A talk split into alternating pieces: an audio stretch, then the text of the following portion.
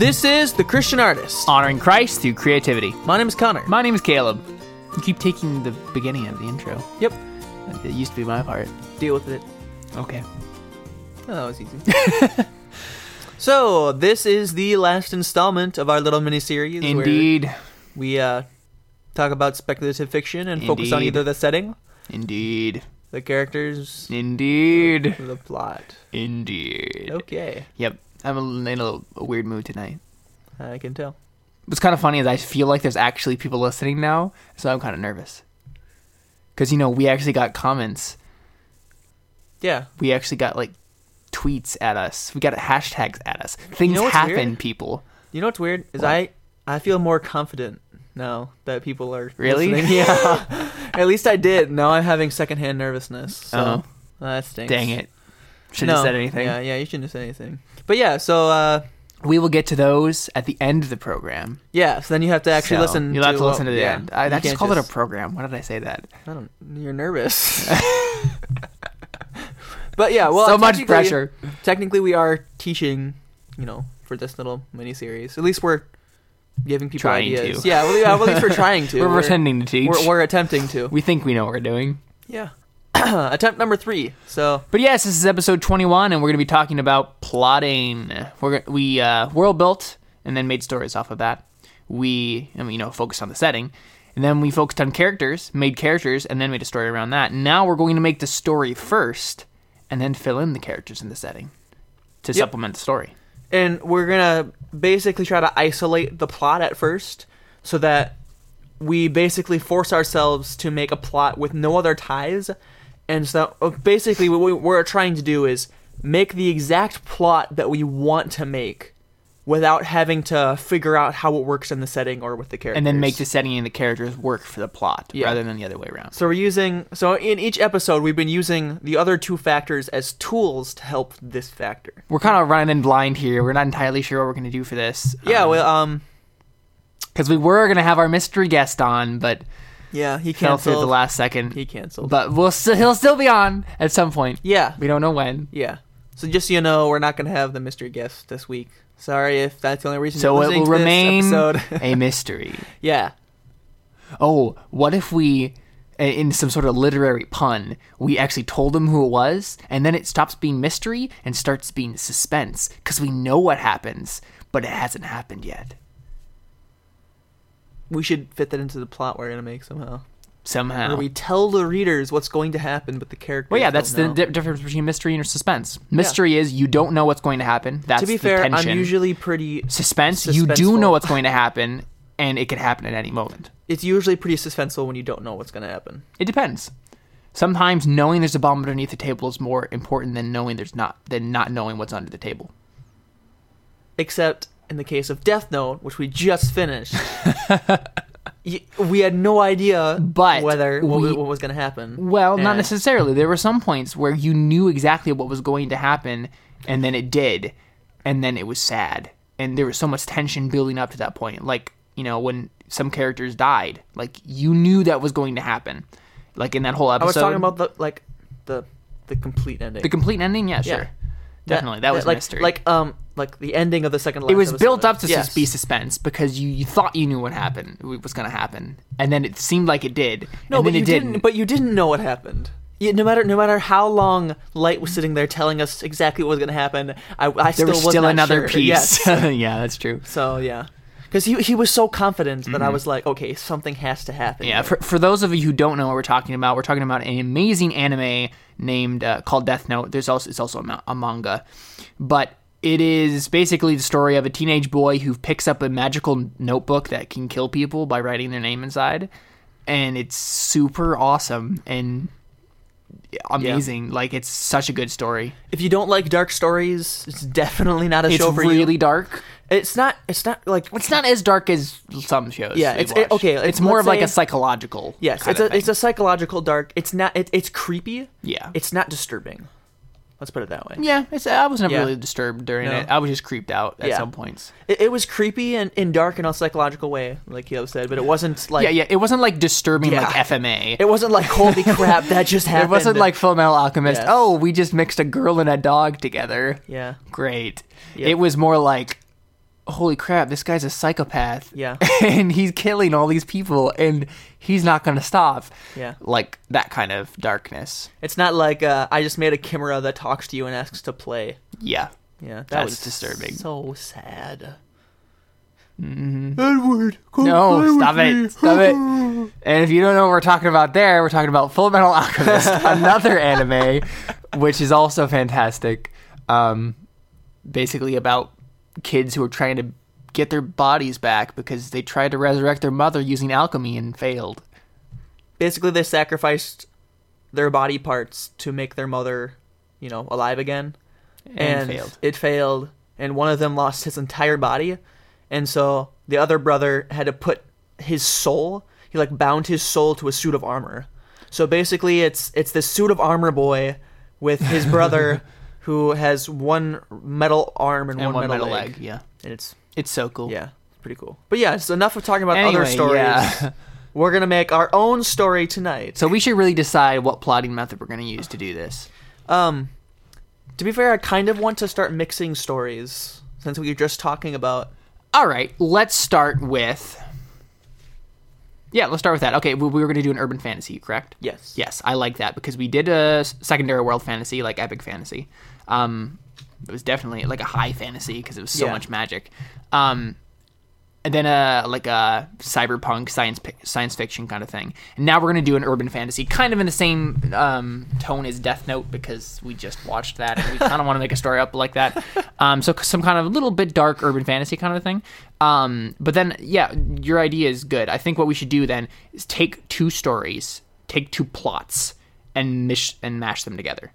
And then make So, it our yeah, own. and then make it our own. Yeah. yeah. So um, I think we have to have bits and pieces of Robin Hood in here. Then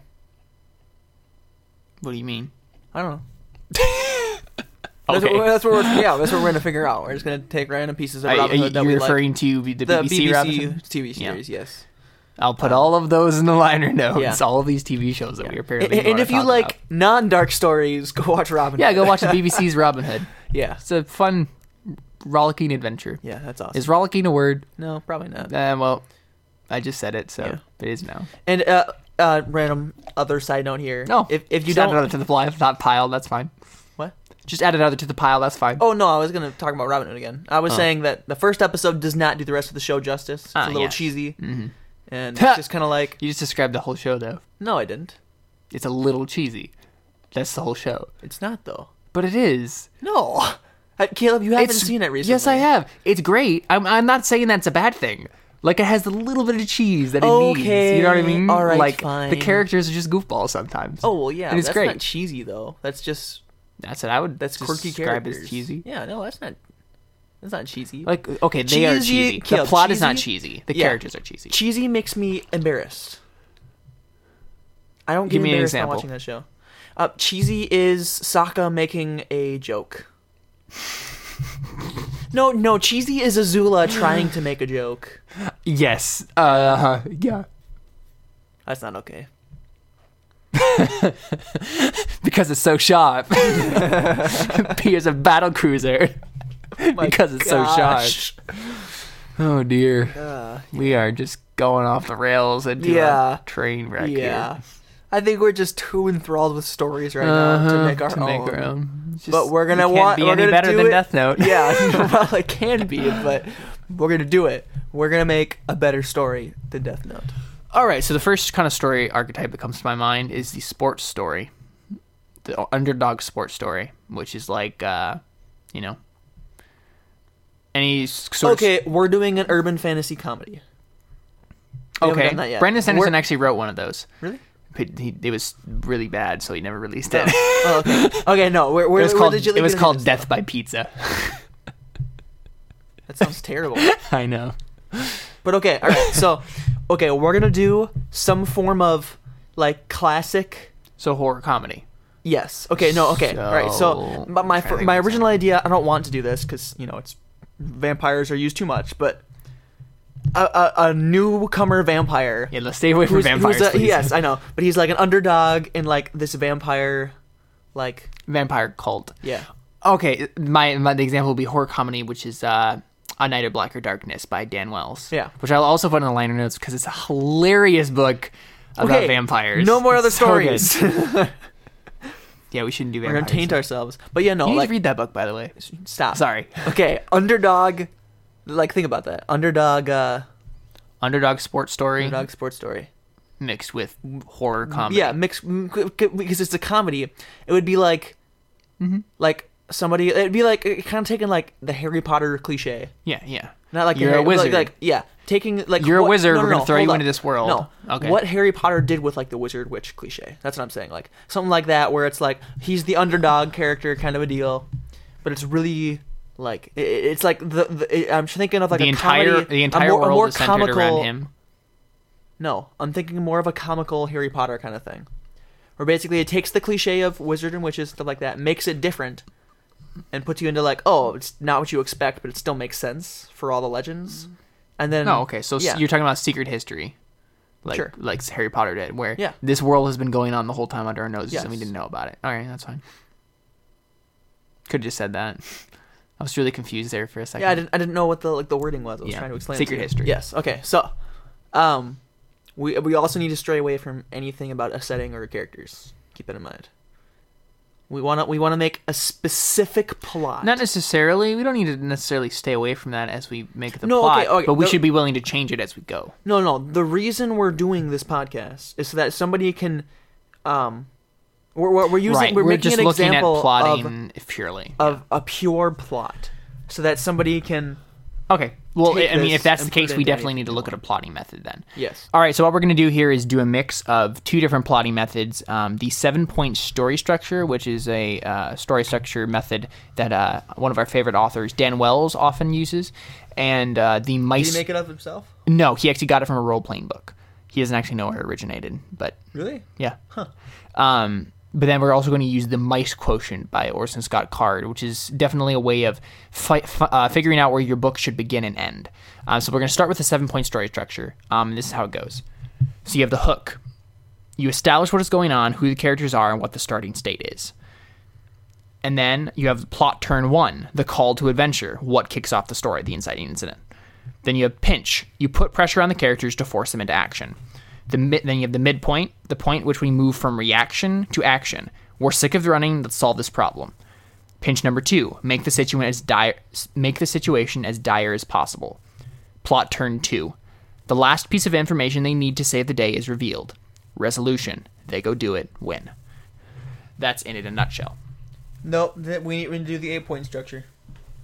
And then denouement, they wrap it up at the end. Yeah. Needs to be like at least an hour of wrapping stuff up, like Lord of the Rings did. Oh right, yeah, definitely. Yeah. And that's what Death Note did too, right? I wish. No, because it wouldn't have worked. yeah, I guess.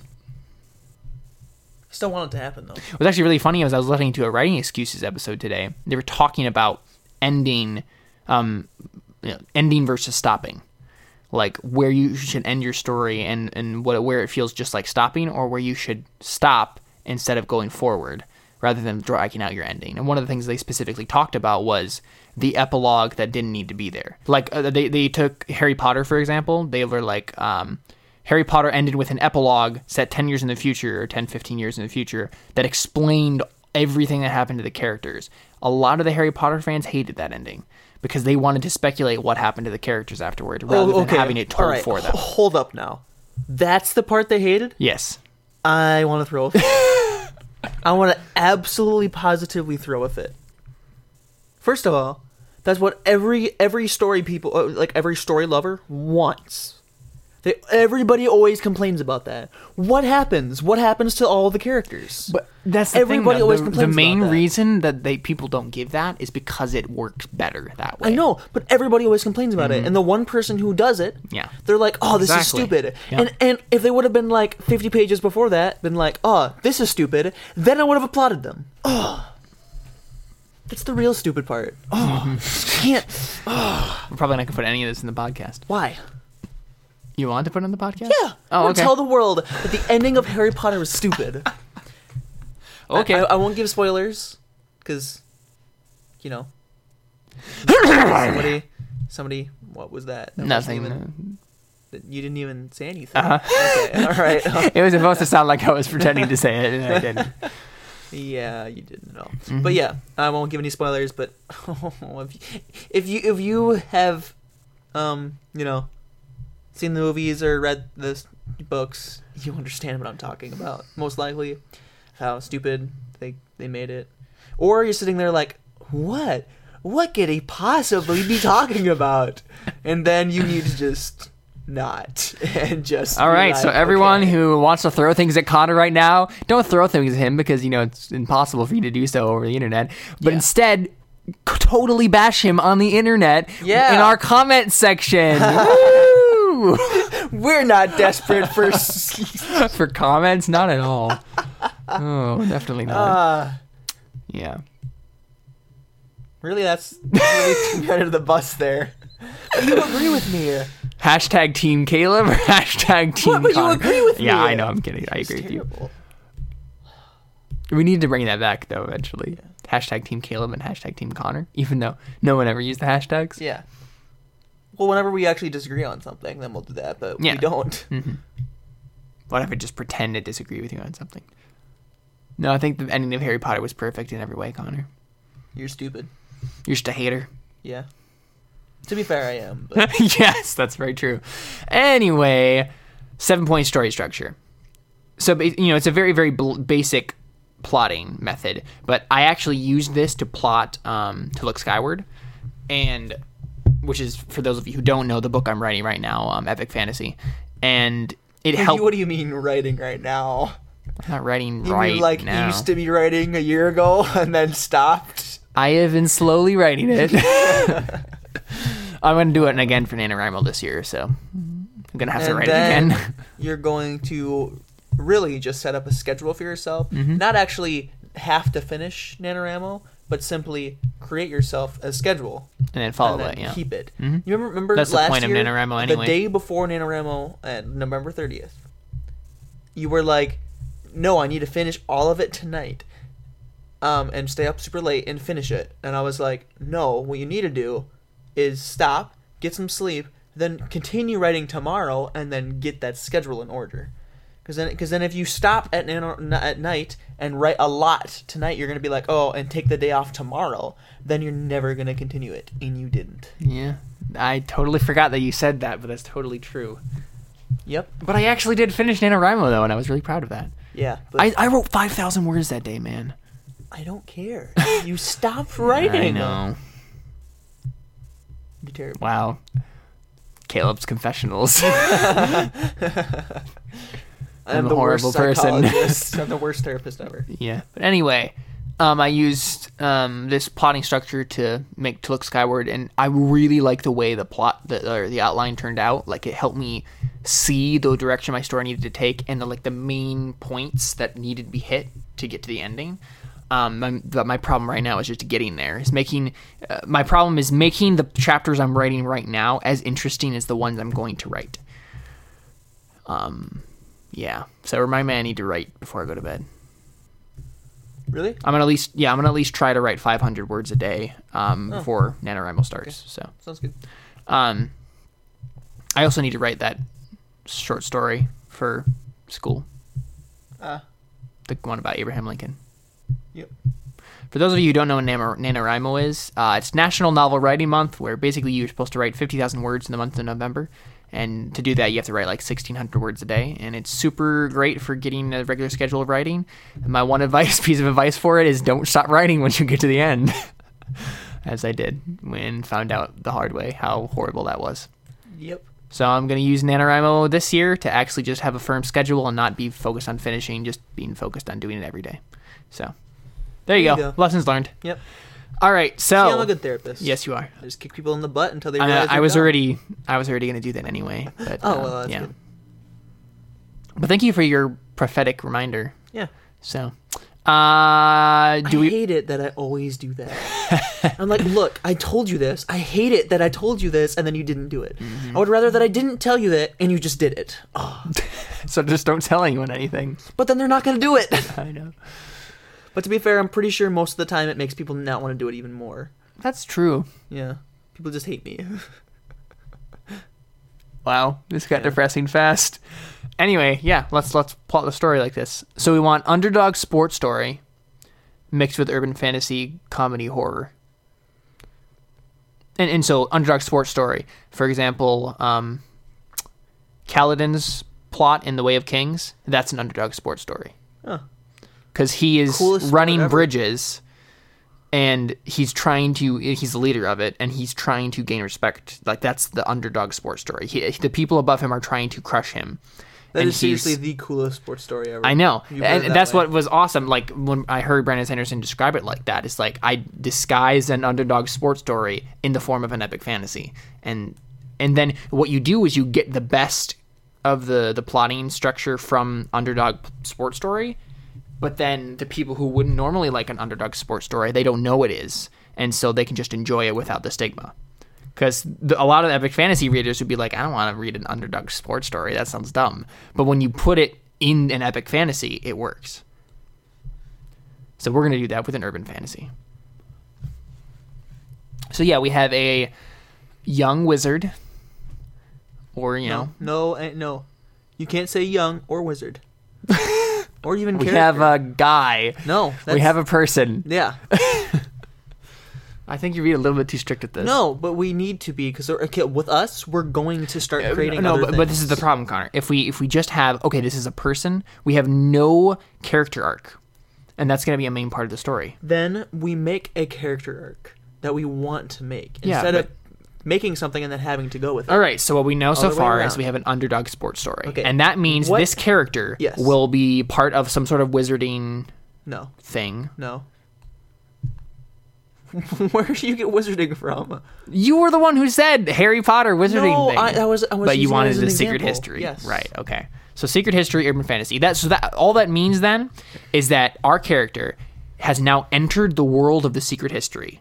He, he didn't know this existed. Yep. He comes into the secret history and he's like, "Wow, this stuff existed the whole time. I have to learn about it." He Yep. gets like apprenticed to someone or whatever, and now he is the underdog with other apprentices. Whoa, whoa!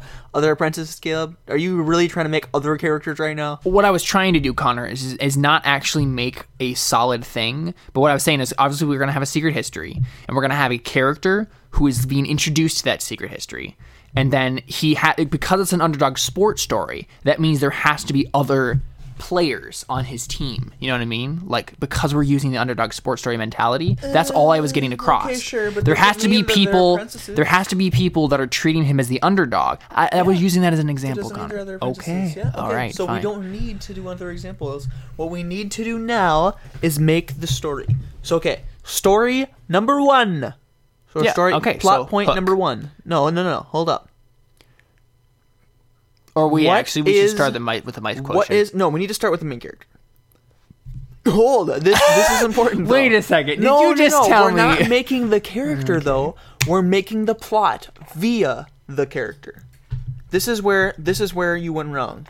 What is the best character for this story that we want to tell? See, now we're using the character as a tool. I don't and know not if we know that yet, though. That's why I think we should start with the MICE quotient. Okay, underdog sports story. What's something that you think would be extremely interesting for a character? Okay, this is what we have to though, do though. The MICE quotient is uh, a plotting structure that um, Involves mice and No. small people? no Maybe midgets. that Orson Scott Card Does it have anything to do with the Peter Gabriel's Shock the Monkey no, music video? no. I'll link that in the liner notes just for the heck of it. No, you will not. Yes, you really I will. want to scare our customers, don't you? Our customers? Customers. We're not getting paid to do this. I Connor. wish. no, I really don't. I don't want to get paid for this. Why? I feel guilty. Would you actually? That'd be awesome if we could get paid for this. yeah, no, but I feel guilty. I'd be like, oh, they have to pay for this. I feel guilty. It's a good point. Yeah. I mean, we would make better content. We'd be more serious about it if we actually paid if they paid for it. But it. then they wouldn't like it as much. They wouldn't like seriousness. No, it doesn't mean we have to be serious. It just means we have to make better content. Oh well, we already do that, Gil. Come on. Oh, right, Our content okay. is top Uh, notch. right, because us rambling for hours on all the shows Hey, we're watching hey, is exactly what people want listen hear. to this, Caleb. And if they don't want to listen to it, I seem to remember. I seem to remember. huh? Wait, wait. Huh? The people want to know, Connor. That's what I said to you. But they don't, Caleb. but you just said they did. I know.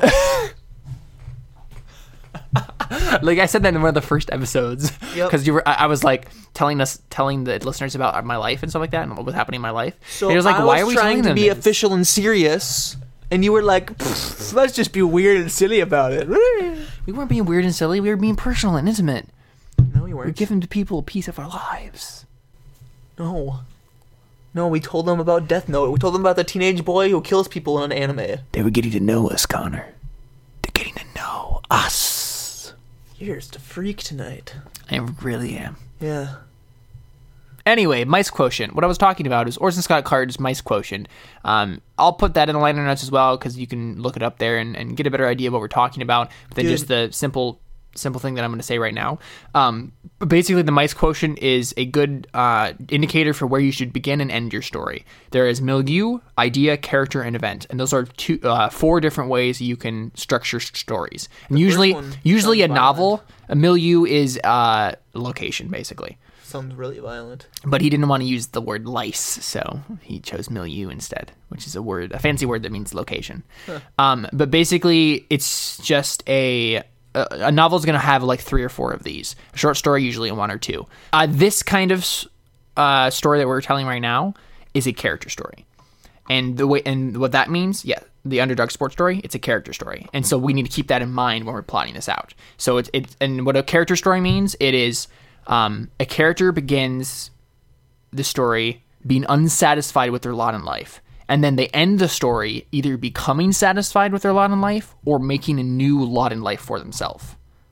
Well, either becoming satisfied with their lot in life by either changing it or like becoming reconciled to the fact that they're stuck like this. So that's the that will be the sum of our underdog sports story. In the middle of that will be the underdog sports story, but that will be our beginning and our end. So we have to begin with the character who is unsatisfied with their life and end with the character either becoming satisfied Or becoming even less satisfied. either one. You know, like it has to have a satisfying ending for how does this character become reconciled to their spot in life. Okay, all right. I have an idea. All right, so he should deserve the underdog title. He should be kind of like a cocky, you know, whatever.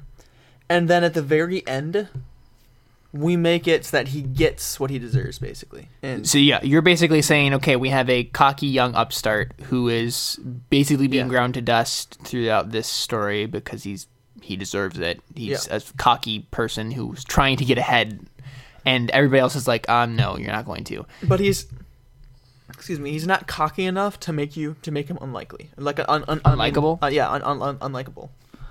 Okay, I He's was just I was kinda- yeah. initially assuming that's what you were saying, No. but okay, so he's like a light kind of cocky. Sure.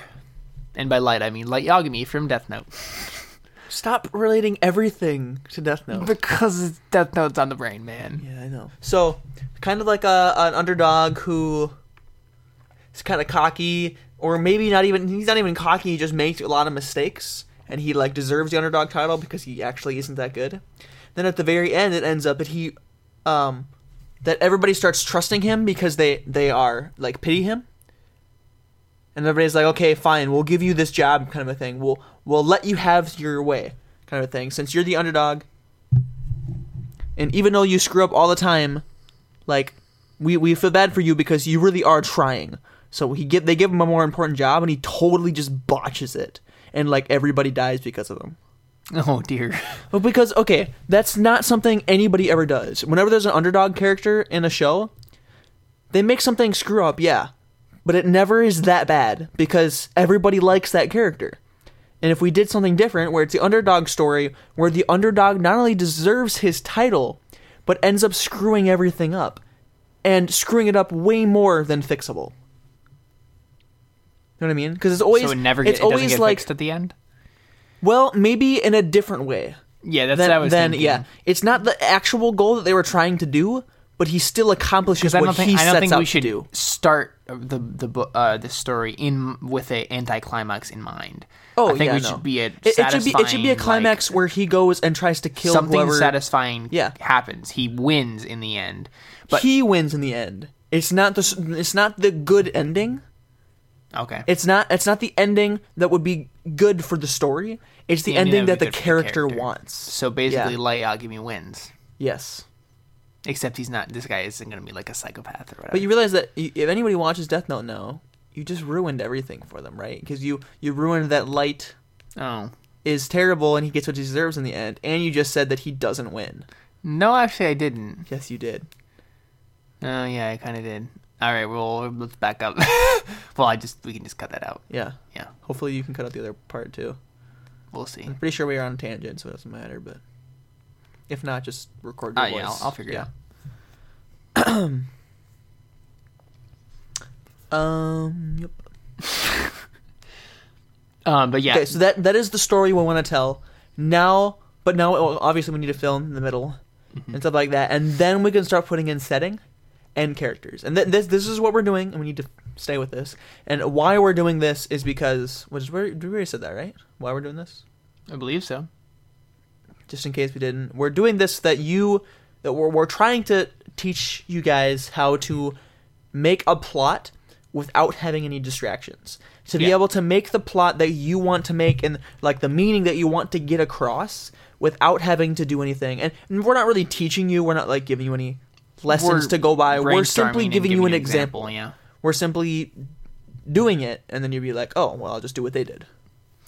Yeah, because um, as, Connor is trying to get across here, um, a lot of times you can be like, okay, I have this perfect idea for a character, this perfect idea for a setting, and then you try to make a plot around that, but the, the plot is so is so um, nailed down by the setting of the character that it you you don't feel like you're you can change the characters of the setting to fit the plot better. And sometimes you don't want to do that, but sometimes you do. Sometimes you have to be willing to change the characters in the setting to fit the plot because the plot in the end is will give you the satisfying like climax. The characters being likable and being awesome are what's going to give you, you know, the um the sustainability of a book. But those you can you can make likable characters in any sort of plot. You can make likable characters work, any kind of character work in any kind of plot. You just have to make those characters do what they're supposed to do in the plot. And that that is what this specific episode is about. The other two episodes, in case you didn't listen to them, are about making a story and a setting around a specific character that you want to be in the story, or a specific character arc that you want the story to have, and then make everything around that. And then Or obviously the first, yeah, and obviously the, the first one we did. Which, to be fair, we didn't actually make a plot or characters. We, made just several setting. stories, but I Yeah. think that was the point. Like with, when you're making a setting, it's more of a canvas to draw a bunch of things on, Yes. rather than we're making a setting and now we're going to make perfect characters and plot for the setting because there's going to be a lot of different things you can do Yeah. in a setting. So And that episode ended up being like two hours anyway, so Yep. don't really want to continue. But yeah, um, so uh, part two. So basically, we for sure want him to get into this place, right? And everybody just kind of like looks down at him because he deserves it, because he's not the greatest. Uh, we'll have to figure out a specific reason why he was let in to whatever this is. Maybe it was just he has this ability, so all there he's invited, and he came, kind of a deal, and was Right. like, and everybody was like, "Wow, you stink at this." and it's like I'm not even sure if this qualifies as having the power. but um, I like that as a line. um, and then obviously he just keeps screwing stuff up, and but he's a likable character in the fact that he he screws stuff up, but he's really trying, like he's actually trying. He's that kid who's like, "All right, I got it," and then trips and falls, and it's like you haven't even started yet, and you're already failing. And it's but he but he really is trying. But yeah, one of the things that we're going to need to decide is um, what other letters we want in there with the MICE quotient. Um, milieu, idea, or event. And the way those work is milieu is like you um, get to a place and then And then you mill your friend. leave the place. So like The Hobbit is a milieu story. Oh. They leave the Shire and it ends when they come back to the Shire. Um, idea is there's a question and the story ends when you um, answer the question. That's no, that's what we're doing. Is a question? Yes. Okay, so that's, and this The is how it works. It's it's like nesting tags. It's you start off with a character, the character story, then it starts off with him, his character story. Um, you know, his lot in life is bad, and he needs to fix it. And then after he gets into the secret history, there's a question. The And question is, does he deserve what he gets? What, like, does he does he deserve this chance? No, no, no. That's not idea. That that's not the way idea works. It's like No, you're Some- you're trying to. no, no, no. It would be something related to. It would be something related to. Um, It, w- no, it, it was if it, it was um. It's as if Death Note. It, it would be if Death Note was trying to answer the question who's right and who's wrong, right? Who's morally right here? Yes, but it could also be a question like who like who are the Shinigami or who who is L, you know, that kind of thing. That that's an those are more idea stories like um and you know the way this would work is we'd have that idea story inside of the character story, finish the idea story, and then finish the character story, um, because that's the way those are supposed to work. Um, so it would basically be something. This is what I'm envisioning. Like, okay, we have the character story begin. He has his stupid lot in life. He doesn't like where he's at. He joins the secret history thing, and then there's some sort of like mystery thing. Like this is the main plot of the secret history place. Is oh okay, um, this ancient evil was arisen. What is it? And then that gets answered probably when he fails and kills everybody. And that gets solved, but then he has to finish his character story. Yeah. It would be something like that. Yeah. I, I don't think it should be like the ancient evil or whatever, but like, you know, Oh, no, something something related yeah. to the urban fantasy nature of the story is what I'm thinking. He reveals the secret story thing, and the government kills all of them. Oh my. That's interesting. And the government finds it out, and they're like, "You you revealed this?" And he's like, "I didn't mean to," and then they all just die. He's the only one who escapes. Because he told them. Yeah. Okay, I like that. So, what is the secret history then? Or wait, wait. Do we want another? Do I want an event, or another idea, or another character story, or another milieu? Elvis Presley is the leader of this. This is where the comedy part comes in.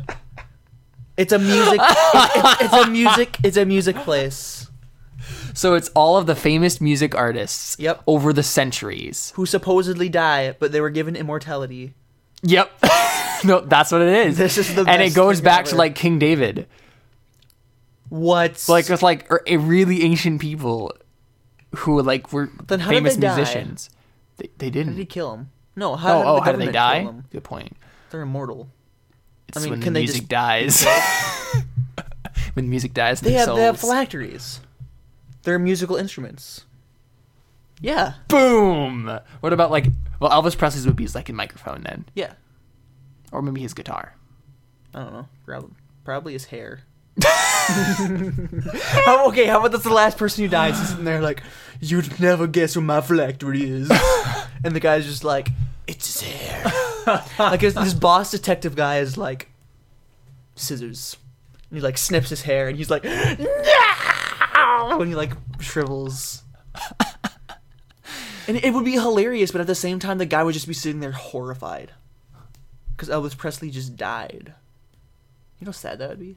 I'm down with this. Because this this is hilarious. So- so why like, does he oh get my in? Goodness. Maybe it's a fluke. Yeah.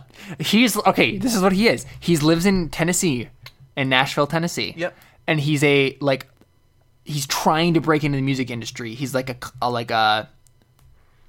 A country singer. Is he a country singer? He's singer? a country singer. Uh, I don't think so. And there is no, there's no country singer. and they're all just like, ah, so what do you play? Country. And they're just like, what?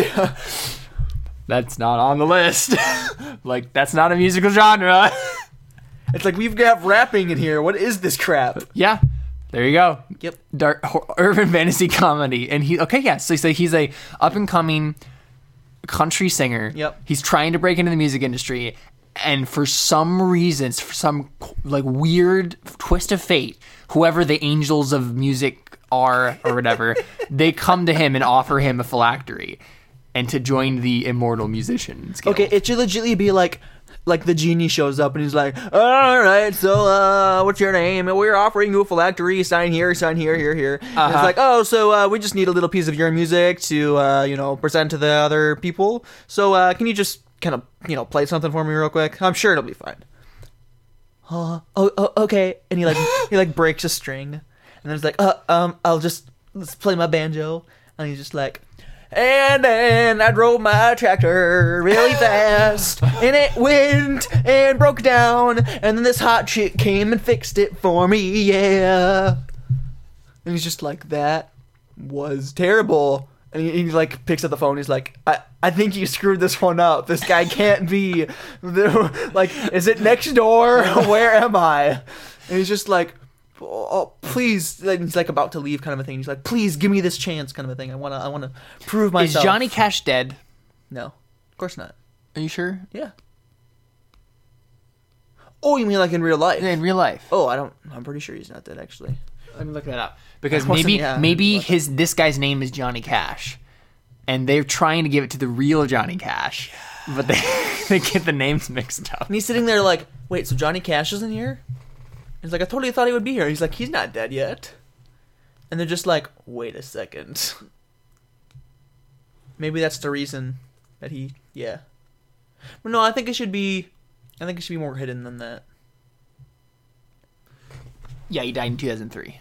Oh, he did? Yeah, Oh, we could set it in 2003 Huh. if you wanted to.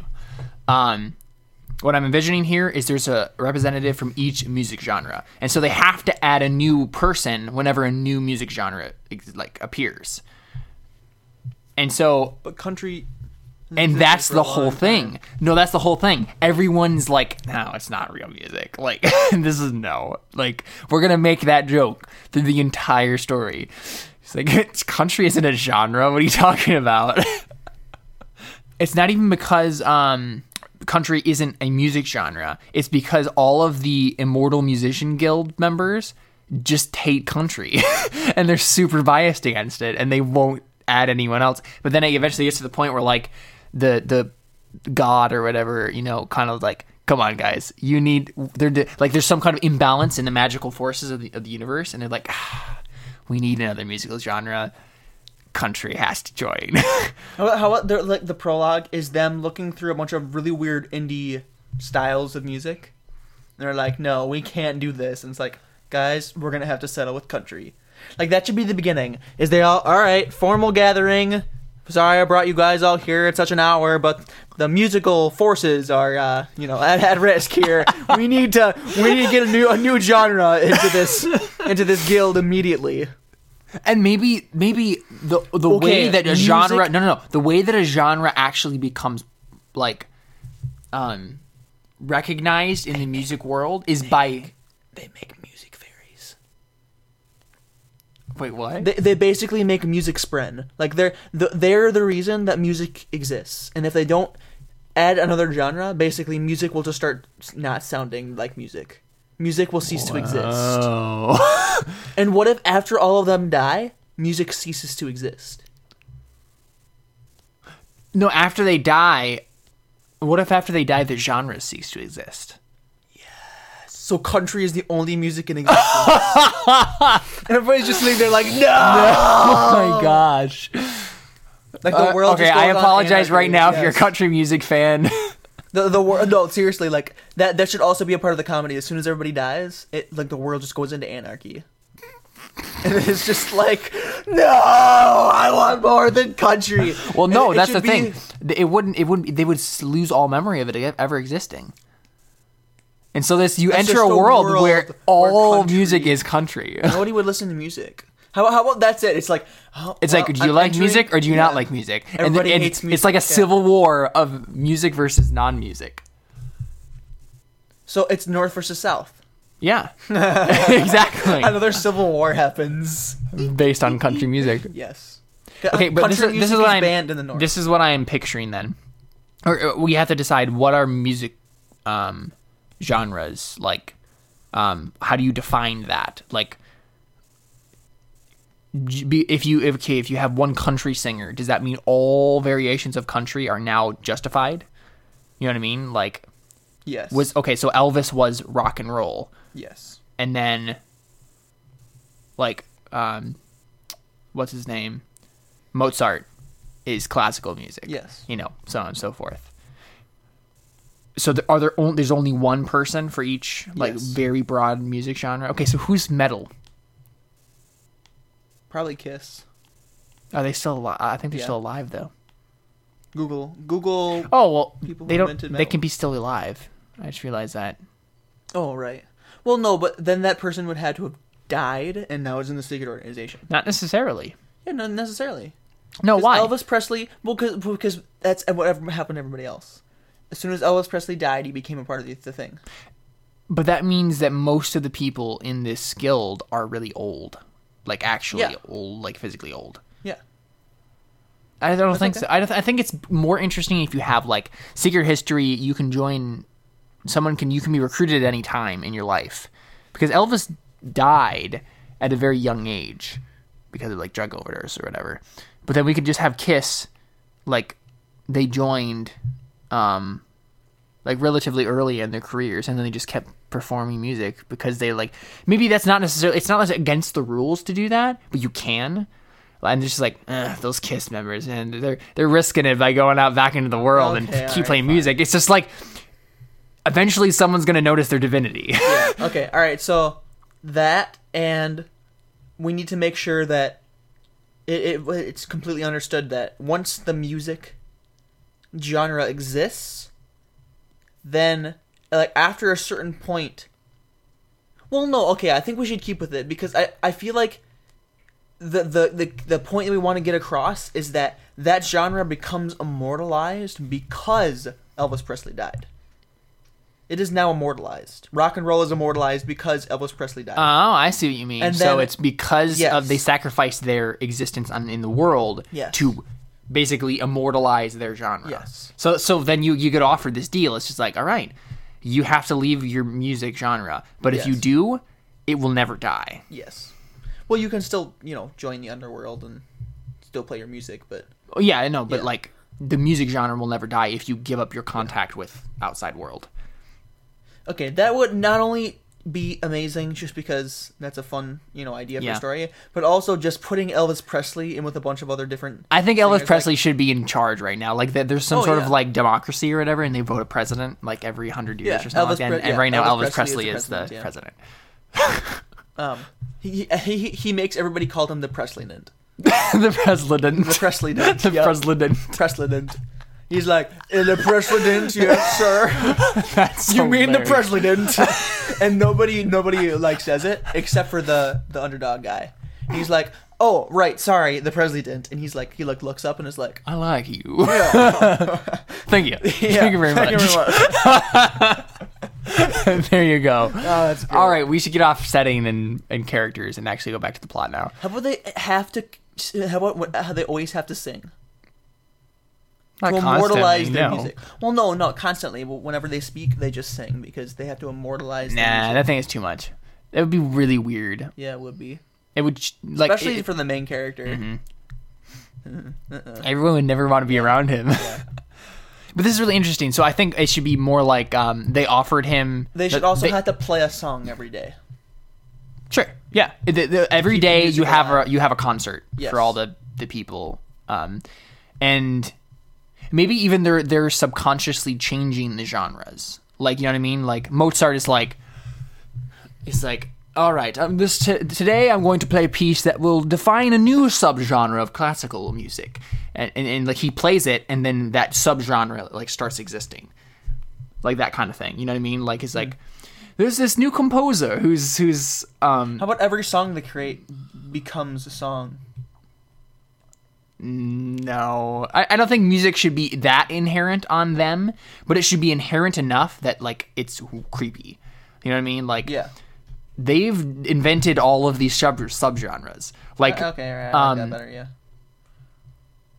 Elvis Presley like invented the kind of punk rock that that Relient K plays. Yeah. You know what I mean? Like yeah, I invented Relient K. I don't really know why that's their name, but uh, pretty sure this should be Elvis Presley 2. or the Elvis Presley fan club, because I created them. But I, guess really should be every that. band ever, but yeah. we, we sound like a mix between uh, Elvis Presley and George W. Bush. Isn't that what Elvis Presley is? Nope. A mix between himself and George W. Bush. anyway, we should go back to plot. Um, so yeah, we need to go through the. Oh, okay. So we have the character story. It starts off where he's unsatisfied with his lot in life. He's a struggling artist, and then he gets offered this opportunity to immortalize country forever. yep. And well, maybe it shouldn't be country. It has I to. mean, it kind of has to be, but then if the sub subgenres exist because oh, maybe Johnny Cash died, like as an immortal person, and that's the idea thing. Johnny Cash, he's the only person who could have been worthy of country music. Yeah. Per- so he he he became immortal in 2003. Yeah. But then just recently, something killed him, and they don't know who. They don't know how it could have he could have died because he's immortal. And then they have to And just how about Johnny Cash chose his successor? He was like, "Oh, this guy seems pretty cool. I think he'll. I think you know he'll he'll become really good in the future." Like he chose this guy. And he was drunk when he did. Or Johnny Cash was like super drunk, and he- he's just he like, yeah, that guy over there. or he just saw potential. He was like, "Oh, this guy's terrible right now, but I think he could be really good." And like that was the last thing he said. Like maybe he had never actually chosen a successor, and he was still making. well, they don't that. choose successors. That's the thing. That's the point. I think he should. I th- no, I think they should, Why would they?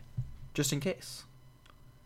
But Johnny Cash was kind of Okay, slacking, so there's some. Well, I don't know. It's, it's, it's the difference between some sort of like ancient legend that they know can kill them, or they think they're immortal and then suddenly they're all afraid that they're going to die. I think that's more interesting. wait what? Like if Johnny Cash, Johnny Cash dies, and there's no precedent of anyone ever dying when you're an immortal oh. musician, then everyone's gonna it's freak out. smoker? Oh. Smoking, it's not gonna say it. If you do that, you will die. Yeah. No. It should be some like some kind of evil thing or you know, traitor or whatever kills him. And then that's the idea. He gets to the new world, the new secret history world, and they and he gets embroiled into these politics of these musicians and they're all like scared to death because they think they're going to be next. You know what I mean? Yeah. that's it's perfect. Like I want to write this now. But yeah, okay, this is how it would be then. We need we we might need another um plot thread. Like milieu idea character and event. Well, I guess event would be um Johnny Cash died. And what's the ending event? Well, this is the thing. If if that's the prologue, is Johnny Cash died, then that's technically the the story. I mean, if it's a prologue, I guess it isn't. But if if we begin the book like that, it's implied that we'd end the book like that And the book around Johnny Cash? around Johnny Cash. How about okay? How about then the country guy? He ends up going and fight, figuring out who killed everybody, kills him, has like a huge revenge thing. Okay, I think this is what we should do. We should start off with his character. We should have a prologue that sets up the thing, but a prologue is fine. You don't have to like have that be the actual beginning of the story. To be fair, the prologue would be absolutely hilarious, and that's why I want to do it like Yeah, that. Yeah, exactly. And that that sets up and says this is the story that's really funny and about something completely random and urban Yes. fantasy ish. And then we have to go then we go down right to a character and get invested in a character. Yeah. And then it's the story is about that character dealing with that world. And so we have a character story and then we have um, an, I- an idea story right after that where you have a question that needs to get answered. It's who killed Johnny Cash and who is and what's going to happen next. And then at some point we should have an event happen. Where Like all of them die. that would be right at the end though. Yeah. No, no, no. That that is the climax. That's the climax of the idea story. no, no, no. Okay, that is the climax of the story. I'm thinking like Well, the climax of the Like- story is him getting re- resolved to his lot in life like somehow. Hold up, like Way of Kings. No, Words of Radiance, like the ending of part four, and then part five is like the the aftermath of the climax, which ends up just being another climax. That's what I'm saying. This is like the the climax before the climax. Well, yeah, I know. I, I assumed that. Yeah, this is where everything comes to a point, but then he, the character still has to react to this and do something about it, and then he does, and it ends up where he just goes on like a rampage. Hmm. And he's still hmm. he's still the same character, and he still kind of fails at the rampage, but he tries anyway and ends up winning. I don't know. I think we're going too far ahead of ourselves. I don't think we have a, a good idea of who this character is to be able to say something like that. It seems uh, just random right now to me. So I think we need to focus. But go back to plot. that is what the plot we want to do. no. What? That's Dang not initially what I wanted to do Be- why? because it's a comedy. Yeah, no, okay, but all all comedies are like okay. This is the all, no, no, no, all back up, back up real quick. like this. Back no, And, not okay, they don't. But no. this back, is how I want a comedy quick. to end. Back up real quick. Hold up. Um, no, the idea of having him accidentally turn in the musicians and having all the government Yeah. kill them that can't happen now because of the way we set this up. That would be an unsatisfying thing to happen because the idea is what's in the middle here. It's who killed Johnny Cash. It's not the government. That makes no sense. It has to be some sort of either uh, either it has to be a traitor in the musicians guild or whatever, or it has to be some sort of like magic evil thing.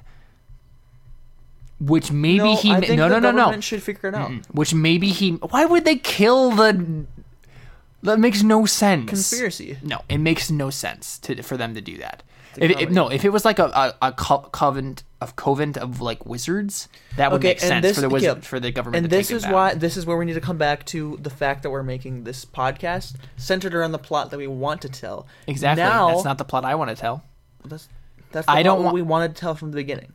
But we And changed then it yeah, we changed it because of the setting of the characters. but this is better and we have to understand that as podcasters we need to do what's better for the story in general and not be slave to one tool or the other now that we have the actual plot it's an underdog sports story that centers around kind of we can still have the blunder at the end but it can't be the government it's going to be the same plot.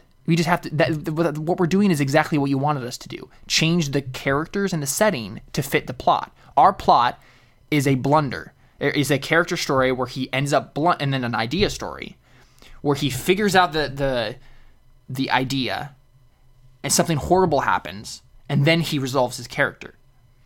And and because of the setting we've now built, the way to make that work most effectively is to have that blunder be something related to the idea, which is not going to be the government killing Johnny Cash. That doesn't make any sense. Okay, it should be the reveal that this exists.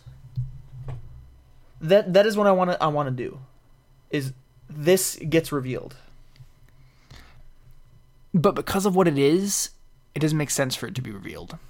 And we never actually said that it was going to be. It was speculated. But our, the only actual plotting we made was he blundered. Because it's the underdog sports story. And I don't think that the uh, revealing the fact that musicians control the music genre, the music industry, like immortal musicians control the music industry, is going to actually do much into the setting in an interesting way. But it, it's not going to be interesting enough. Yes, no, they're actually still evil though. All of these people are evil, and he doesn't know it. The government figures it out, and then the government starts asking a bunch of questions because they know. They didn't know that this specific thing exists, but they knew that something was happening. They come here and they're like, "So this is the answer. This is what's been going on." And then he's sitting there like, "What are you doing? This why are you freaking out that this exists?" And it's like because they're doing more than this. These are all evil people. No. No, that'd be No, so no, no, no, stinking no, cool. no. It wouldn't because we set up the idea, Connor. Okay. The idea was who killed Johnny No, this is really good. They were sick of sitting there and just immortalizing the genre. They wanted to be the gods again. Were they ever the gods? Yeah, no, they they loved the fame and stuff like that, and now they want more. Now they want it again. they're sick of they're sick of Oh, their immortality. Just They're sick of their peaceful the immortality Yes. and peacefully like um all they sacrificed helping the their genre life, along, They they the their fame back. for everybody else's fame, and they want it back. And they're, they're like planning a coup on the government, and it's just like, and then the guy's like, "What?" And he, it ends up with him blundering, and actually like exposing the bad guys. No, I think he should actually get to the point where he like the government Uh, contacts him. and It's like, no, these people are evil, but then he decides to to join forces with the musicians instead, and then he finds out that they're evil, and the entire government collapses, and he's responsible for it. And then he has to kill Elvis Presley. And then he has to kill Elvis Presley. and then it turns into a John Wayne Cleaver story where he's trying to figure out how to kill each and every one of them. that seems like too much of a big story for no. It's a trilogy now.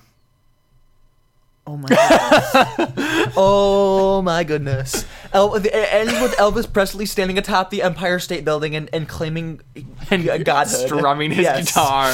no, No, no. This I is am the the last new line. god of the this, world. This is the last line.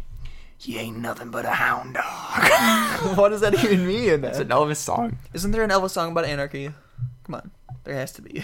I don't know. No, no. This is it. It's it's him. It's it's our main character crying. No, no, no, no. Listen to me. Don't say anything. It's our main character crying because he's so distraught about what just happened, and Elvis Presley like walks over to him like dark, dark, completely darkness, like he's a god now, and he's like, "You ain't nothing but a hound dog, crying all the time." And no, then it ends. No, no, no, no. It should be him playing. That that should be a scene of him crying and stuff like that, and Elvis Presley basically telling him to suck it up, and saying, "This is isn't this what you wanted? Now you're the god. You're a god with me. Join me," kind of a thing. And um, I know. And- okay, but and then and then while you're reading it, you're gonna be looking at it and be so emotionally involved. And then if you realize what you're reading, you just start laughing because it's so ridiculous, but you're so emotionally involved Uh-huh. because it's so dark. Uh huh. Because it, it ends so sadly, but you're but you're just like. Elvis Presley is telling a country god. They just took over the world, and they're musicians. And uh, uh, the very ending should be him sing, playing Jailhouse Rock and releasing all the the the prisoners up on the world. yes. yes, we should singing Jailhouse Rock, and he's like, yeah, release Oh the, my release gosh. the hound dogs. I don't know. Oh my gosh. All right.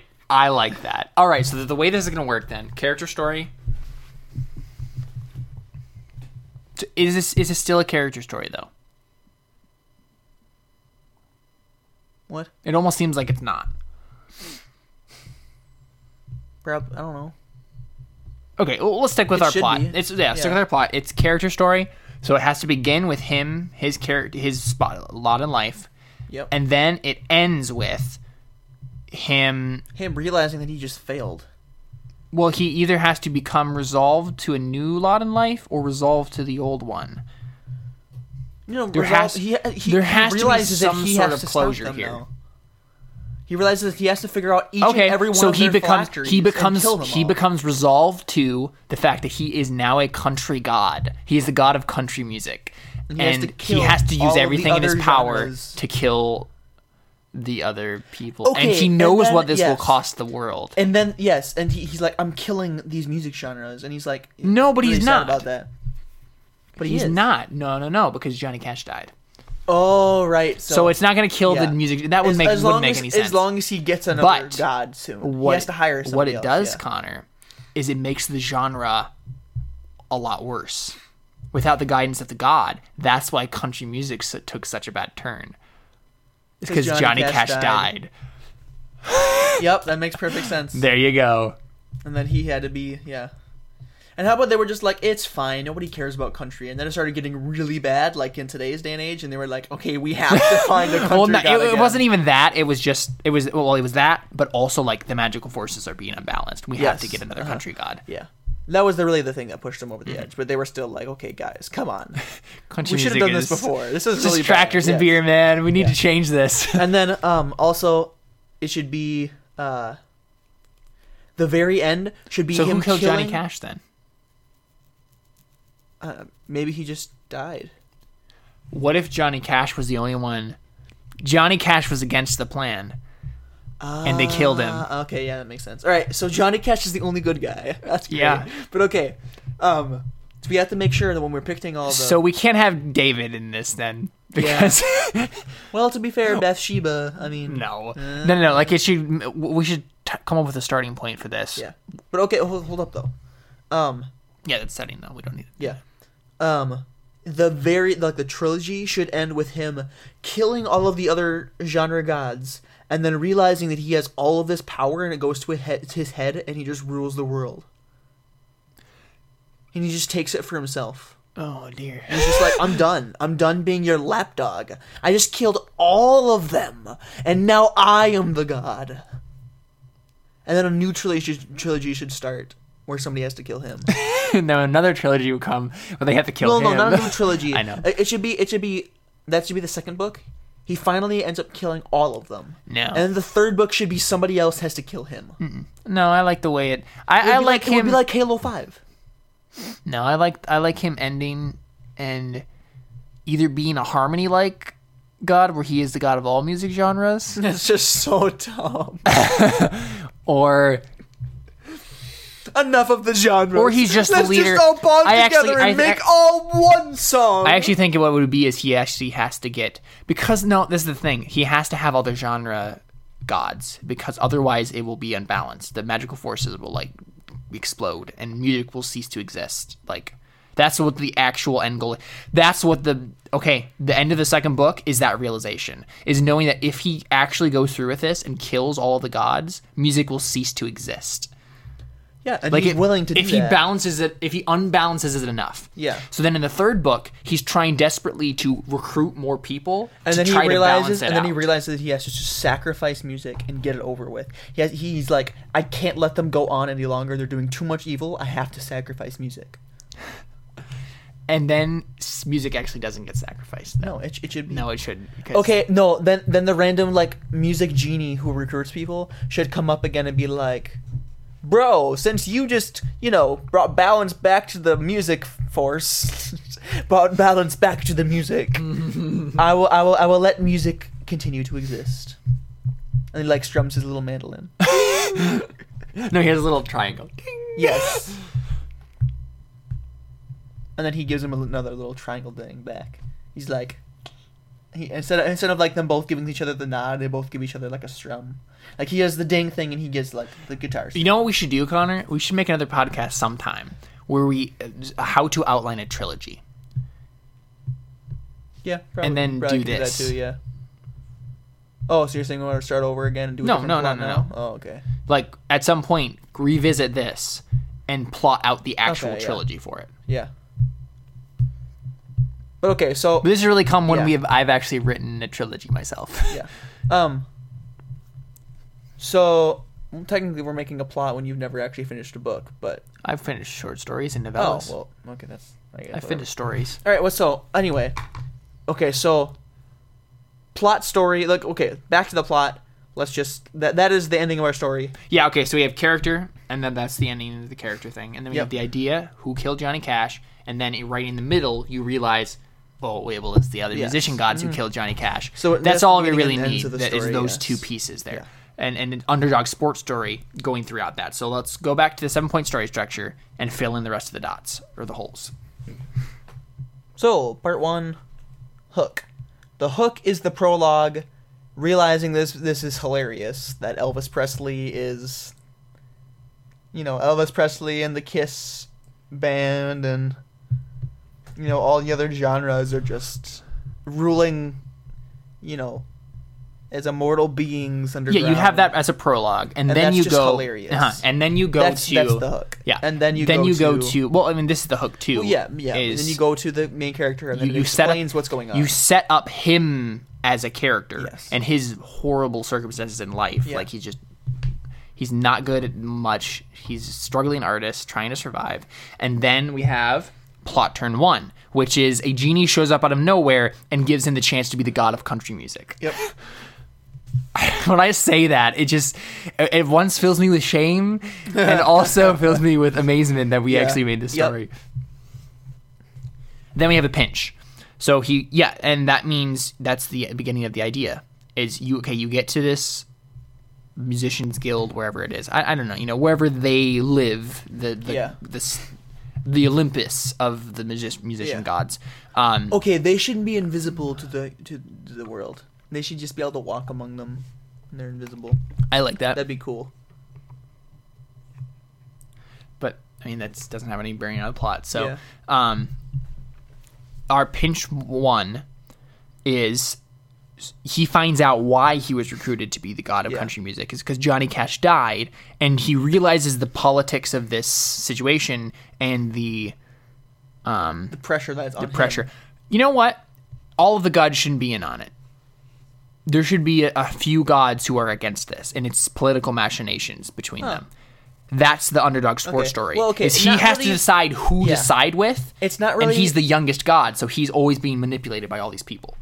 But he can't actually know the full story because he's he's a good kid. He would just side with the right side. Yeah, shouldn't obviously he can't. know the he can't know the full yeah. story because no one does, except for like Elvis Presley himself. Yeah. Like no one actually know. You know what I mean? Like uh, the evil people aren't going to say, and the good people only suspect. You know what I Yeah. mean? And he doesn't know who to trust because there's so many lies. Yeah. And uh, we should we should make sure that Elvis Presley, of course, is like the good guy. Because then, because uh, uh, like Yeah, yeah, make no him- matter what, people are going to expect Elvis Presley to be a good guy simply because that's wishful thinking.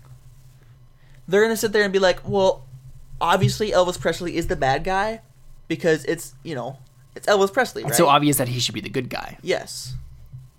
But they're gonna want Elvis Presley to be the good guy so badly that they're just not gonna care. So then we have the midpoint. So he's going going through all these political machinations, and all this stuff is happening, and he's basically just being manipulated. But then we get to the point where he decides that he has to figure this out. That's the midpoint. He moved from reaction to action. So what is that moment? What is that moment that makes him decide I have to figure this out? I have to be the one who does something about this. Maybe another god gets killed his mentor in Boom. the in the uh, musician god guild or whatever. What's the most similar to a country? Folk Yeah. Okay, so it's the Mumford.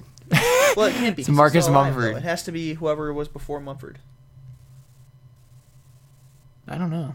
Let's say wanna just do Mumford simply for people would. To be honest, I think it might. Yeah, I think it might make more sense if we did people who are actually still alive and they can choose to appear, because that gives us so much more, so many more options as to when they became gods, and you know what I mean. Yeah. Like Okay, whatever.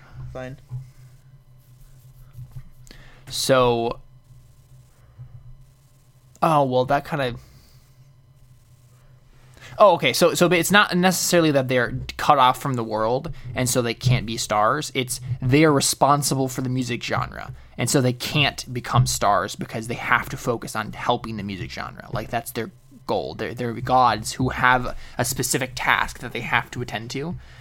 They can technically go into the world and like interact with people if they really wanted to. Obviously, you Elvis Presley couldn't because, well, maybe he actually does, and he just you- pretends you- he's yeah, an Elvis you- Presley You impersonator. realize that people like are always freaking out like Elvis is still alive, kind of a deal. Like that makes sense in this. Mm-hmm. Yeah. It's- See, that's huge that's one of the best conspiracy, things about secret histories is you can make explanations for things that actually happen in real life. Yeah.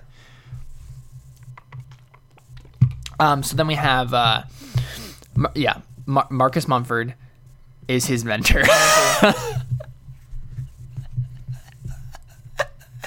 That's so weird. Yep. You know what? Maybe we shouldn't. Why not? I mean, I, am uh, right now I'm acting like we're actually going to write this. If we were actually going to write this, I don't know if I would want to do Marcus Mumford simply because he's still alive, and it'd be really easy to get his motivations wrong. Like if we pretend, you know what I mean? If he's an immortal god, it's easier to do that with someone who's dead, and and take liberties with how they would act, than someone who's still alive, and then they might get mad at you. But this is fi- this is fiction. So it doesn't Yeah, I know. And Caleb, is Mumford ever gonna read this? Mm, nah, probably no. not. Well, it doesn't really matter who his mentor is. Let's just say it's the folk god, the god of folk. Well, maybe it could just be some like bluegrass, like um, um, like hick. You know what I mean? All right, whatever. Back in the It- day, okay, some famous hick who make bluegrass folk music. To be fair, this doesn't really matter. Yeah, it doesn't. Yeah.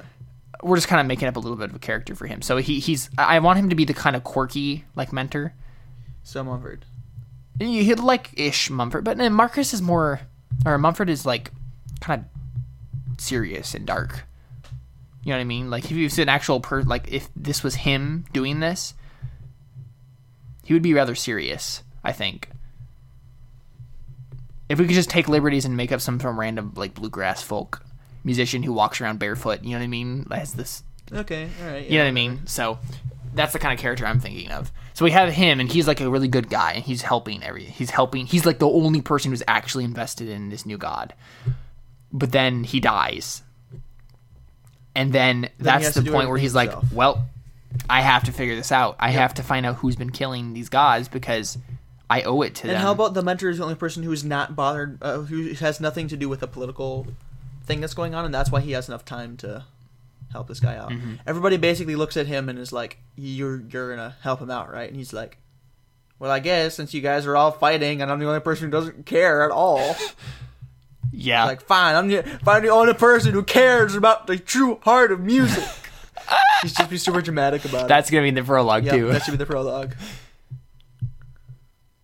and so this genie comes in, or maybe it's just a folk guy who comes. No, it should be a genie. Just just be some weird music genie. And like he gets there and it's like, so Elvis, I was told that you're the only person who knows what the genie thing is, and he's like, man, I don't know. he's like, nobody knows what that thing is. I, everybody thinks that I do, and I just don't tell them. But Everybody thinks that it's some sort of like secret knowledge you get as when you're, when you're the president, but Yeah. I don't know. I was told that until I became president, and then I was just like, it was like, ah, no, screw you. yep. that didn't work. All right, then we have pinch two, which is make the situation as dire as possible. And I'm guessing that's the point where he figures out that, That Elvis Elvis is- is, evil.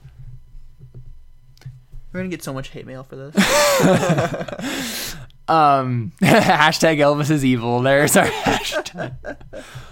Oh dear. Oh, uh, maybe not. I don't know. Um, but yeah, I mean that's probably what it would be. It's he figures out. Oh, guess what? Half, half, almost all of the magician gods actually want to take over the world, yep. and then he's the only one who really like. Then they kill off the rest of the people who are opposing them, and they don't think him him as a threat. And so Elvis is just like, "Come on, join us. Like, let's go." like Elvis goes up to him. He's like, "Hey, look, I could totally kill you right now, but I'm gonna give you a chance. Do you want to join us, or do you want to not join us?" And how about he he agrees to join them and be evil, and then after that, no, that should be the end of the story. He agrees to be evil, be. and then the next book is a different story. no, it should be this because because there's still more, two more pieces to the story. It's plot turn two, which is you get the last piece of information needed to save the day. So this should be, hey, guess what? All of these phylacteries, Exist, and you can kill them. If you destroy them, you can kill them. But he would know that from the beginning. yeah, he because- kind of would, yeah. wouldn't he? He figures out what Elvis's is, Ah, okay. and he tries to kill him, but he fails, and barely escapes with his life. But then, no, well, no, because I like the next book being about him doing all this behind their back. You know what I mean? If he has to sneak around, maybe he has to like start a revolution, you know, with other people. That's just not much of an intriguing story. Of him going around getting all the Southern hicks to join his fight against Elvis Presley is a less, uh, you know, enthralling story than him having to pretend that he's evil and trying to kill Elvis the entire time. That turns it into more of a John Wayne Cleaver story. I like that better. If he has to actually man up. But there still needs to be one more piece of information. This isn't going to be a complete story if we don't. But to be fair, that's that's why we made it a trilogy. Yeah, but that's the problem with trilogies, though, Connor. Is you can't make the trilogy se- like self-contained as a trilogy. You need to make each book self-contained.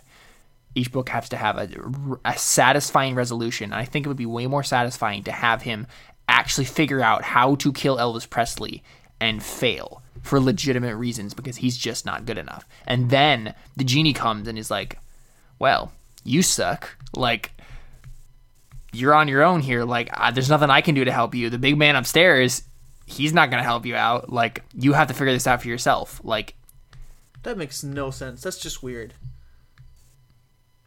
That's not okay. Okay, so basically what you're saying is your satisfying idea for an ending is he fails.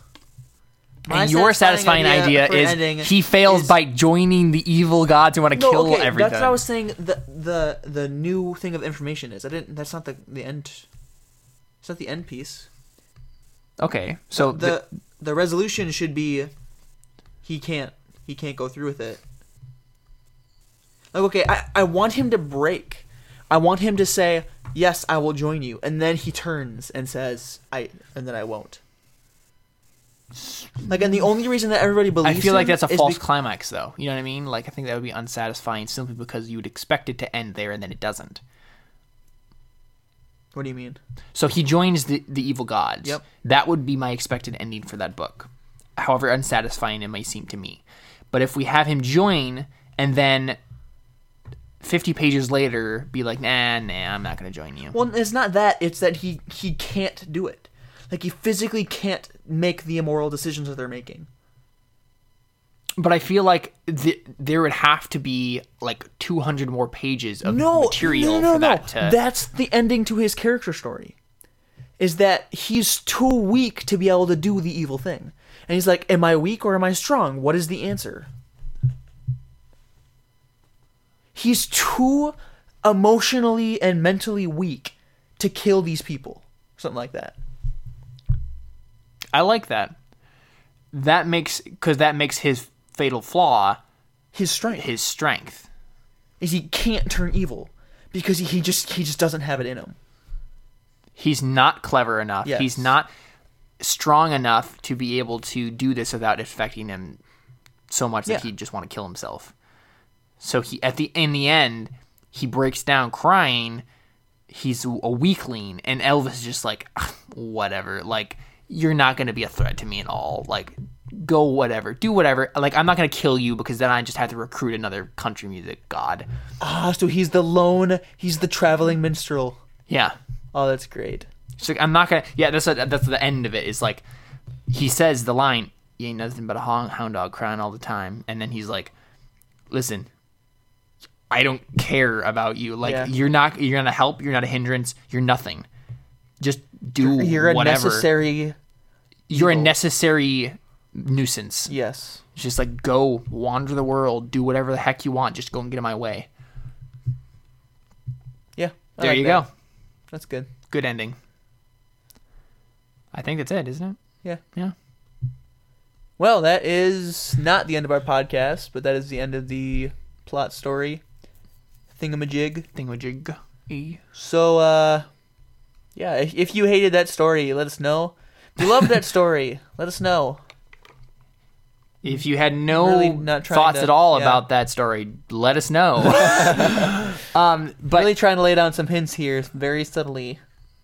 Want like we always do, that we want to know your you thoughts. think. But Uh. what's awesome is that recently we actually have been getting some comments. Yeah. We're just trying to encourage you to get, you know, continue commenting and more people to yes, comment. We want people to get involved with this. Um, partly because we actually do want more people on this podcast, and that's something we're going to be investing in. We're gonna um, hopefully not only get our mystery person on this podcast for good. Um, well, at least whenever he can, I guess. Yeah. But um, we also just want to get you know more people. We, we want to get more Christian artists involved in this specifically. So- we want more people who enjoy making art and enjoy, you know, looking at it from a Christian perspective on here to talk about that kind of stuff. So if you are a Christian artist and you want to be in this podcast, please let us know. We would be delighted to have you. And, and not only that, we just want we want to be we want people to be involved with this. We want We our wanna build a to community have, around yes, this. we want our, our listeners to have says in this, and so we can make better episodes by you telling us what you think and what you want out of this Mm-hmm. podcast. So, um, with that being said, we're going to, um, We're going to go ahead and read yeah. some of the comments that we've been getting because they're pretty awesome and talk about the people that we've been talking to. yep, Um, our first one, we'll just do Hannah's real quick. Um, so, for those of you who don't know, one of our best friends in the world, Hannah Lotch, um, she headed off to college. She was on here for a few episodes and, you know, recorded an episode the day, the last day we saw her before she went off to college. Um, that episode is Songs About Transitions, if you want to listen to it. Um, she has been absolutely diligent in liking and commenting on her stuff and encouraging us to continue making um, episodes. And so, thank you so much, Hannah. We love you. Um, and she wrote the other day um, when we were doing the characters episode, she used the hashtag Mr. Morrison. Woo! Woo! And she wrote, um, when Connor was talking about ice cream tasting like green beans, I was eating ice cream. Hashtag Mr. Morrison. And we still don't remember I don't remember Connor talking about Yeah. green beans. or so- ice cream. I don't even know But what that was about. good observation, Hannah. Yeah. But yeah, Oh, I remember now. It was his tattoo start. Oh no, the girl, the girl, his his sister. Oh, right, Right. right. Sensory processing disorder. Yeah. Okay. or ice cream just tastes like Yeah. green beans or something. I remember that now. Yeah. But then we also have a person on Twitter who I just realized talked to me today. Um, she she was writing on October third on our Twitter um, using the hashtag Mr. Morrison. Um, woo. and she wrote, "Can't wait for the next uh, at Christ underscore art underscore show podcast. No pressure." And uh, she went on to like, I, I had a conversation with her and, and was wondering because this is this random person I never, you know, met before or whatever. And it's just a girl who found our podcast while she was about to go running, needed something to listen to, and then start just kept listening ever since. She started listening in the middle of the summer. And it was so encouraging to see that today because I was starting to get really discouraged that like no one really cared about this podcast. So thank you so much, uh, Carly Pinch, um, at Made in His IMG Art, Made in His Image Art Uh, uh, on Twitter. Go follow her if you want to follow another Christian artist person. Um, and uh, she actually had a question for us, Connor. Oh, she Um, did? Yeah. Uh, as she says, "What do you guys think about the rapture and the seven years of tribulation?" Ooh. Um. That's something I'd really like to do a whole podcast on sometime. Yeah, we maybe we could get do Dad on that Yeah. one. Oh, we could probably do that. Yeah. Yeah. Just just leave him in a room with the microphone. and just be like, He'd "All talk right, about Dad, it for five rapture," hours. and Yeah. then just leave him. But um, that'd be the longest podcast ever. Yeah, it but, really um, would. Basically, the short answer is, if you really want to do a study, start studying um um Jesus' prophecies in Matthew and stuff like that, Mm-hmm. and then go look at Revelation and read it as if it is apocalyptic wording or what's the word apocalyptic Language. language. Yeah. And that is the truth there is uh, uh, how everything lines up historically with what Jesus was saying and his prophecies. And um Basically, the point Connor's trying to make there is Jesus said that all of these things would take place before the people listening to him speak were dead.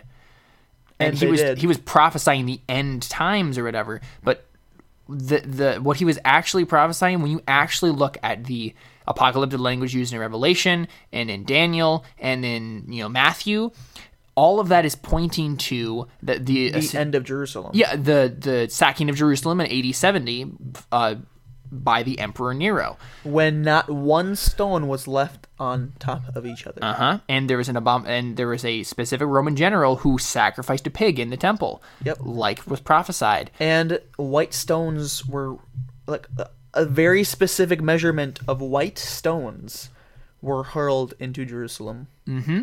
And um, Emperor Nero's name in Hebrew, every single like uh, letter in Hebrew um, has a numerical value. When you add up the numbers um, in Nero's name in Hebrew, it adds up to the number 666. So his name is legitly 666 666 in Hebrew. Emperor Nero completely fit, fits the image of the beast in every Yeah. way. He was a horrible person who We like will not go into details. did unbelievably horrible things, setting people on fire and eating them, and it just messed up. Like it's really, really horrible, gruesome thing You should look it up sometime. no, I'm kidding. no, Don't do that. especially not Google Images. No, don't do Ugh. that. Um, but yeah, um, basically, we don't believe that the rapture. Well, for one, the rapture has never occurs in the Bible. There's nothing in the Bible that actually talks about a rapture at all. It says something about, um, you know, one will be taken and one will be left or whatever. That's talking about the sacking of Jerusalem and the Romans killing half of the people in Jeru- in Israel or in Jerusalem specifically, I guess, um, in that time period. And and they were saying you need to leave Jerusalem because you're gonna die if you don't. And that's what all of that meant. Like the Jesus coming on the clouds, that was a common piece of imagery used when God's judgment was at hand. And so we don't think we don't believe that the rapture is going to happen. We don't think that the seven years of tribulation, which is also extremely sketchy, by the way, um, just random un, oh, seemingly unconnected four and a half years that are randomly put together by um, yeah, there there's no there, there isn't seven years of tribulation in the Bible. by the Like- tribulationists or whatever the people yeah. who think that. It, it's very skewed and a bunch of out of context verses kind of wrapped together to make this fit somehow. I would it- challenge you to look up the uh, Look up the specific verses. yeah that say. I'm trying to remember the book that my dad was reading when he was learning all this stuff. I will To, to be that fair, you could probably just Google it and find yeah, it. I, I will. I will look up. I will ask my dad the book that he was reading about that, and I'll link that in the liner notes. Um, basically, it's very, very eye opening as to what that kind of stuff actually means. I, I believe that all of it's already happened. Um, there may be obviously we don't know the end times and you know what when the world will end and Jesus actually comes back for the second time or whatever. but it will have nothing to do. But it will with have nothing to do with a rapture or, a tribulation or the Antichrist. That stuff has already happened. Um, at least that's I- what we yeah, believe. and obviously Jesus will come back, and obviously the world is going to burn in fire. But other than that, that's all we know. hmm That that's all the Bible actually tells us. The rest of it is apocalyptic language. and it's already happened. Yes. and, and it's very very clear in history when you look back on that time period all the things that lined up. Um, so that's what we'll say on that. Obviously we could talk a lot more on that and my dad could definitely talk a lot more on that. Um, but we'll leave that for another time. Um, yeah i just want to thank say thank you again carly for commenting and, and talking to us. You're Uh, pretty cool. co- feel free to leave comments in the future. We will continue to read them uh, and questions and stuff like that that would be super awesome All and, right, yeah, and don't hate us for you know not believing in the rapture. Yeah. um. Well, she didn't. She just asked us what. Oh yeah, we no, thought about it. I'm. But just in case you're like hardcore, anybody doesn't believe in the rapture is evil. I'm trying to remember know. what they call what, what the actual name for that is. It's like uh predispensationalist. Yeah, I knew it was some big predispensationalist. predispensationalist. Yes, Are you sure? Yeah. I believe Okay. so. Um, I yeah, I knew it was a big word. But anyway, yeah, I'm. And that's pretty much about it for this podcast. Yep. yeah, thank you so very, very much for listening and commenting and using the hashtags that we've been giving you. Um, is are we going to do hashtag Ellis is evil in this one? Yes, we should. All right, let's do it. All right, your hashtag here is uh, hashtag Elvis is evil. So hit us up on Facebook or Twitter, facebook.com slash Christian Under Show Be or very nice when you hit us. yeah. or Twitter at Christ underscore art underscore show. You can also go on our website at christianartistshow.com Oh, and we have a comment section underneath each of our episodes, so you could just totally use the hashtag there and comment and give us feedback and stuff like that. It'd be that's totally so awesome. easy. We also want to give a, a, a shout out to the Inner Tube, which is a podcast that I listen to, Ah. um, hosted by the people from, or one of the people from Blimey Cow, um, Josh Taylor, and then his friend Kevin McCreary. They gave us fantastic advice on um, some things to do with our podcast. And we were just wondering how to keep uh, get pe- more people engaged and stuff like that. So thank you for that. Uh, not to be a jerk, but uh, two out of the three things that you said we are actually already We, we were already so, doing uh, so, uh, but it, that means it was good advice, I guess. So, Oh, yeah, it means we were doing yeah, something right. yeah. Um, and it was just a matter of time. But so- yeah, your your advice was really lame until the end. Just so you know. dang it, I can't link to this episode now. Yeah, tell tell him that. Oh, I I praised your you know stuff, but my brother, he was just like, eh. Yeah, yeah. I don't think I apologize. care. I Nah, apologize for my brother. don't. I, I like their stuff every once in a while. What do you mean everyone's? Well, it's Uh, because you only in, like actually listen to it every once in a while. Sure, No, that's what happens. sure, Caleb. okay, whatever. I'm sorry. Sorry for this, guys. To be For fair, I'm brother really sinning trying to rip on you. I just am trying to because you know it's funny. Okay, and then they do that to everyone. I know, anyway, and that's so- why I'm doing it back. All right. Well, yep. We're basically done here. yep, that's yeah, that's it. Do you want to scare off our listeners, Caleb? Maybe. Is that what you're trying to do?